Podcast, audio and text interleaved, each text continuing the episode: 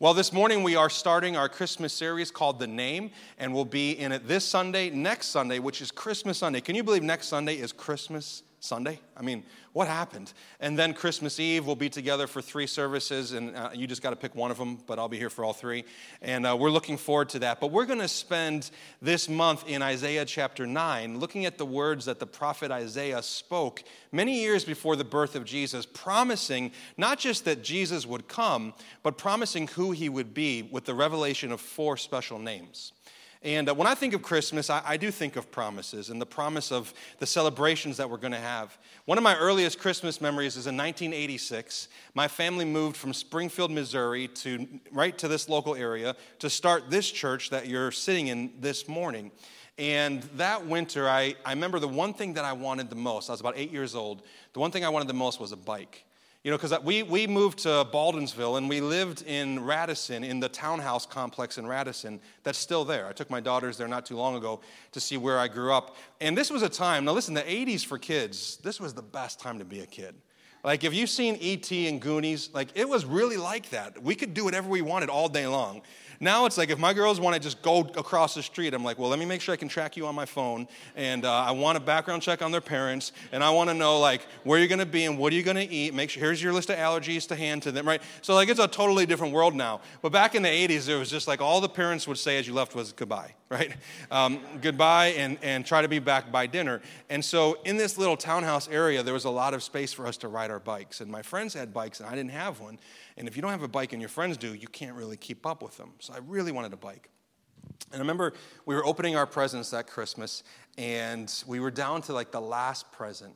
And I could tell just by looking at it, this is not a bike. So I was like already super bummed. And I opened this gift up for my mom and my dad, and it's a bike seat cover. And they said to me, This is to, this is to inspire you and to motivate you. You can hang this bike seat cover on the wall in your bedroom, and it will motivate you to save money and to earn money so that you can buy a bike. And I was thinking, I haven't lived many Christmases, but this is quickly becoming my worst Christmas ever.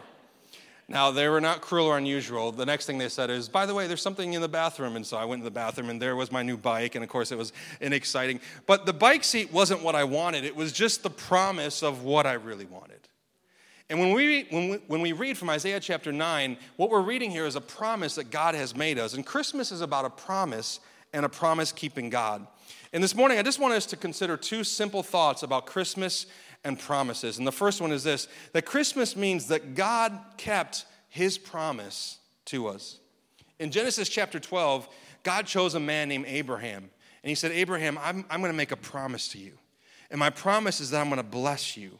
And through you, I'm going to bless the world. And this is how we became, this is how the nation of Israel began to rise up. And then when Israel grew and got larger, they had a king named David. You're familiar with David, probably. And God gave David a promise. And he said to David, David, your throne will reign forever. Someone will always be reigning on your throne, and that there is a future king coming from your line that will deliver this world and lead it to salvation. But by the time Isaiah is writing these words, everybody was wondering if those promises were still true. Because God's people didn't hold up their end of the bargain, they disobeyed God, they loved other gods, they lived in other ways, they did the wrong thing. And God allowed them in the sixth century, the, the, the people of Judah, to be taken captive by a powerful nation known as Babylon. And the Babylonians had dragged the people of Judah into exile, and now all of the people of God are living in places outside of where they were supposed to be, doing things that they weren't supposed to be doing, learning languages and other, and other customs and other cultures, and losing their identity in the midst of it. And, and in the middle of all of this, I'm sure the people of God are asking the question are the promises still true? I don't know if you've ever been at that place in your life where you've been going through something and you've asked yourself, are the promises still true? Have I messed up too bad? Have I gone too far? Has it gotten too dark? Is it too difficult? And that's where the people of Israel are when Isaiah writes these words in chapter 9.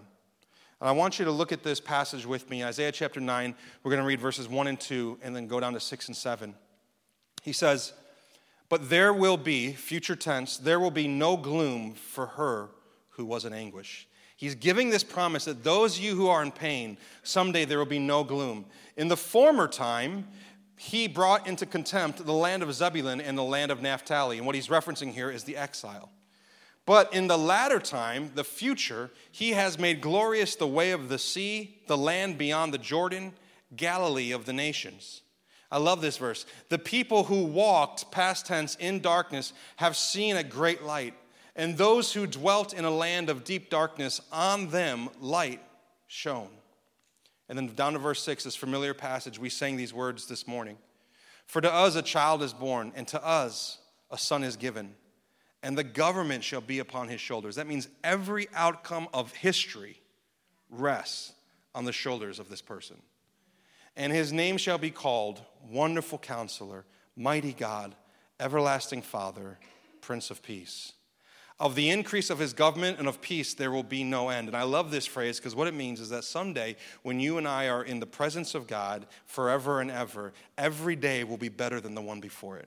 That's what Isaiah is prophesying here. That there will be an increase of joy and peace day after day after day. He goes on to say, On the throne of David and over his king, to establish it and to uphold it with justice and with righteousness from this time forth and forevermore, the zeal of the Lord of hosts will do this. Now, this passage is filled with promises of something better. And the Old Testament is filled with promises of something better. You know, we, a lot of times when we read the Old Testament stories, in the Old Testament, let's be honest, the Old Testament has the best stories, right? I mean, these are the craziest, weirdest, strangest, most interesting stories. And a lot of times when we read these Old Testament stories, we make a mistake. We reduce them to morality tales. What I mean is this we reduce them to simple lessons on how we should live our lives. So, you know, Joseph was good here when he was tempted, so you should be good when you are tempted, right? But um, this person was bad, and because they were bad, they got caught up in this, and so you shouldn't live this way. And we reduce these tales to here's how you should live, and here's how you shouldn't live. Good example, bad example. We deify the good characters, we demonize the bad ones. And then we look at these characters like they're heroes. But the problem is that in almost all of these people's lives, we can learn things we should do and we shouldn't do, right? David's life have courage and fight the giants. Be just like David, ah, up until this story. then stop being like David. Like, be like Abraham, have faith, up until the point where he pretended his wife was his sister so he wouldn't get in trouble, right? Be like Moses, except for that whole murdering somebody part.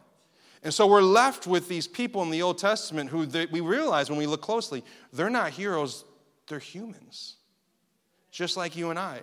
And so our ultimate hope is not in any of these Old Testament characters. They were, per, they were not perfect. They were people. They couldn't save themselves. They couldn't fix themselves. They were lost and they were broken. In other words, they aren't the bike, they're the bike seat cover. They point us to something better. You know, in the Old Testament, we have prophets, priests, and kings. But every prophet, priest, and king just points us to the better prophet, priest, and king. In the Old Testament, the prophets were the ones who spoke for God.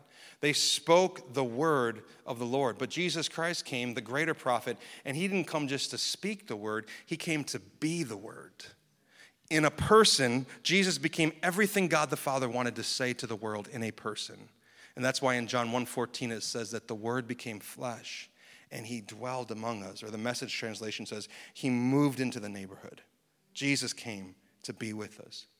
In the Old Testament, the priests were wonderful. They would make sacrifices on behalf of the people for the forgiveness of sins. But Jesus didn't come to make sacrifices for his people, he came to be the sacrifice for his people. And the kings, I mean, most of them honestly were terrible.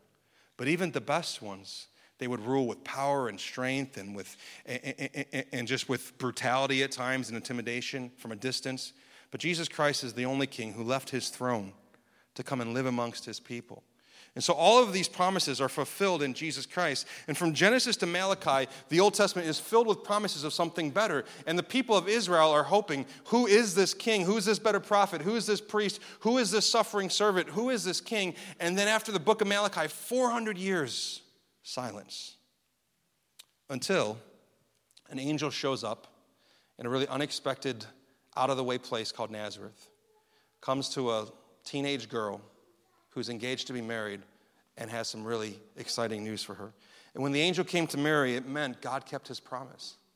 And when the angel spoke to Joseph in a dream to take Mary, then it meant God kept his promise. And when the shepherds were startled by the choir of angels, it meant God kept his promise. And when the star appeared in the sky and the wise men saw it and followed it to worship the king, it meant God kept his promise. And when Jesus was born in a manger in Bethlehem, it meant that God kept his promise. And with Jesus' life, death, and resurrection, it meant that God kept his promise to us. Christmas means that God kept his promise to us. Now, as wonderful as that is, there is a problem. And the problem is this that the promise that God made with us was known as a covenant. And covenants require something of both parties. So God said to Israel, I will bless you, you'll be my people, and I will be your God. And if you obey me and walk in my ways, I will bless you. But the history of humankind is we don't do that. We don't obey him. We don't walk in our ways. We're selfish and we go our own ways. And this we see in Israel, but we can't just look at the Israelites in the Old Testament and be like, what are these people's problems? Why can't they get their junk together? All you got to do, if you're honest, is look at yourself and say, what is my problem? Why can't I get my junk together sometimes? So, what hope do we have? There's three things in the text that we read that give us hope. And the first thing is this in verse 2, it said, The people who walked in darkness have seen a great light. Those who dwell in a land of deep darkness, this is so important, that word on them has light shone. It's a totally different story if that word on is the word from. If it read, The people who walk in darkness have seen a great light. Those who dwell in a land of deep darkness, from them light has shone. That would mean that the answer's here, that you have the answer, that your hope lies within you. And that is really the message of society in our world today, in our culture, that if you just kind of look inside yourself, you'll find the light, you'll find the answers. But Isaiah says, no, no, no, no. The light has to come upon you, it has to come from outside of you. You cannot give yourself this light. How do we receive it? Well, in verse six, six it said that for, for a child is born to us, a son is given to us. This is a gift. Hopefully, you're going to receive gifts in the next couple weeks. Gifts are not things that we earn or that we deserve or that we demand, right, kids? You don't demand gifts. No demanding of gifts. Gifts are things that people give you because they love you and because they want to bless you. So when it says, For to us a child is born and a son is given, it means that Jesus Christ was a gift. We did not earn Jesus, we were graciously given Jesus. And at the end of verse 7, it said that the commitment of God will make this happen. The zeal of the Lord will cause this to happen. And I'm so glad that that verse doesn't say, If you have enough zeal, you'll make it happen. If you will commit yourself strongly enough, intensely enough, and consistently enough, then there's light coming from you, but just you got to really commit. It doesn't say that. That's not the Christian message. The Christian message is this it's the zeal of God that made it happen. It's God, God is infinitely more committed to you than you have ever been to Him. And it's enough. It's enough because it's the commitment of the Lord that makes this happen. So the light shines upon us, not from us. The child is given to us, not earned by us. And it's the zeal of the Lord that makes it happen. And what this all means, by the way, is that the central message of Christmas, the central message of Christianity, is that Jesus Christ came to do for us what we could never do for ourselves. Jesus accomplished for us what we could never accomplish for ourselves. We're promise breakers, we're not promise keepers. We can't even keep promises to ourselves. Just watch how many Christmas cookies you're going to eat in the next two weeks.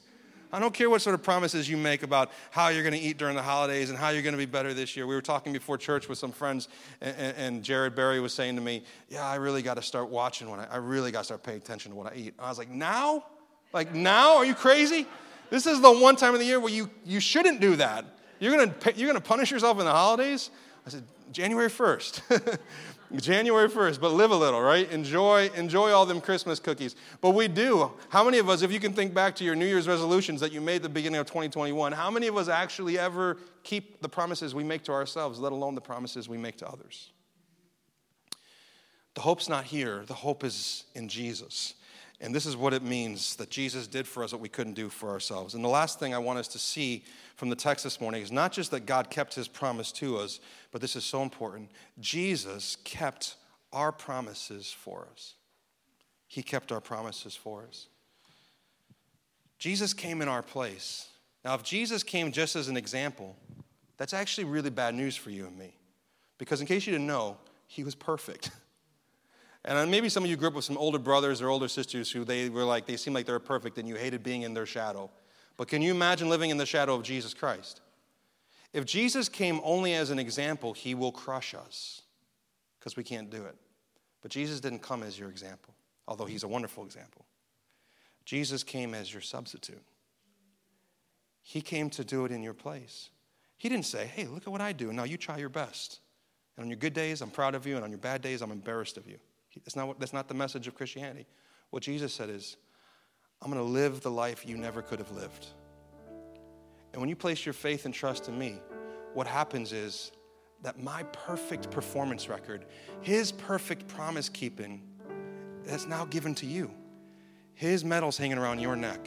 His pins are on your chest. His resume is where yours used to be. His performance record speaks for you. And this is the heart of the gospel that Jesus did not live perfect to be your example. He did not die on the cross to be your example. He came to be your substitute. If He's only our example, He crushes us. But if He came as the Lamb of God to be the sacrifice for all sins, our substitutionary sacrifice, then He heals us and He strengthens us and He saves us and He gives us peace with God, and He gives us the peace of God, so that whatever circumstance you're walking through this morning, you can know that He has not abandoned you, and He will not abandon you. If God would not spare His very Son, how will He abandon you now? He's with you. And that's what the word Emmanuel means God with us. In closing, as you exchange gifts this Christmas with family and friends, remember this that the greatest exchange ever, the most important exchange ever is this that Jesus took our promise breaking performance record upon himself on the cross and the penalty for all of the promise breaking that you and I have done for all of time. And we get his promise keeping performance record and what he deserved. And if that's true, then the central message of Christmas and the central message of Christianity is not good advice. Christianity is not, here's a bunch of, here's a lot of good advice. Live this way, think this way, act this way, do this way, behave this way, wear this, go there, don't go there. That's not what Christmas is about. Christmas is not good advice, Christmas is good news. And the good news is that Jesus Christ did everything for is necessary for us to be loved and accepted by the Father.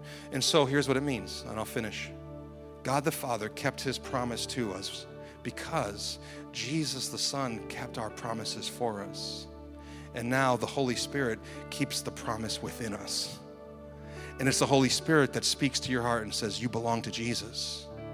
You don't have to walk in insecurity and fear. You don't have to think, Have I done enough? Am I good enough? Well, if people really knew this about me, if people really saw who I really was, you don't have to live under that sort of burden. You don't have to live under that sort of pressure because when the Father looks at you, He sees you as if you lived the life that Jesus Himself lived.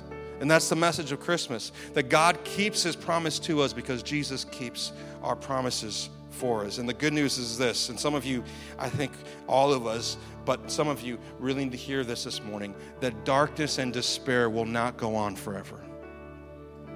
Someday, even death will die.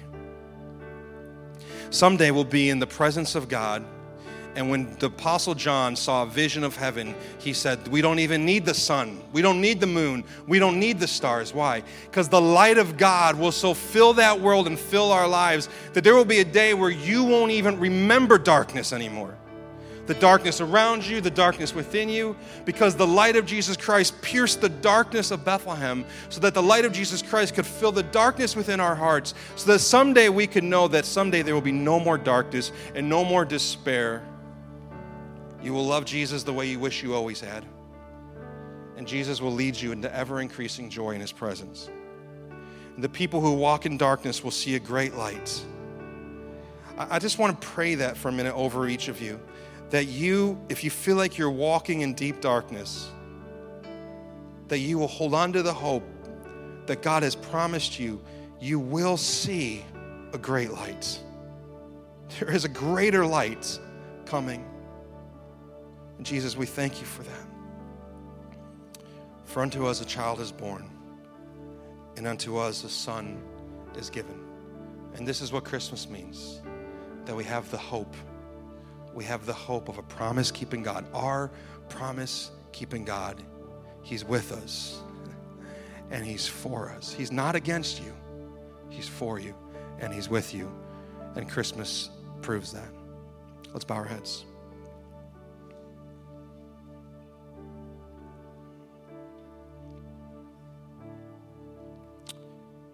God, this morning there's a temptation to believe all sorts of lies about ourselves, but help our ears to hear your spirit speaking truth that we belong to the Father because of the work of the Son, and that we are sealed and secured by the Spirit of God. And that nothing can take us from your hands, and nothing can separate us from your love, and that you have good plans and purposes for us. We love you, we trust you, and we thank you for it. We place our hope in you, Jesus. You're more than enough. In this Christmas season, find your home in our hearts, dwell within us, your people, so we might love you and serve you. Thank you, God. Let's stand together. And we're going to sing this new song that we learned this morning about the names of Jesus.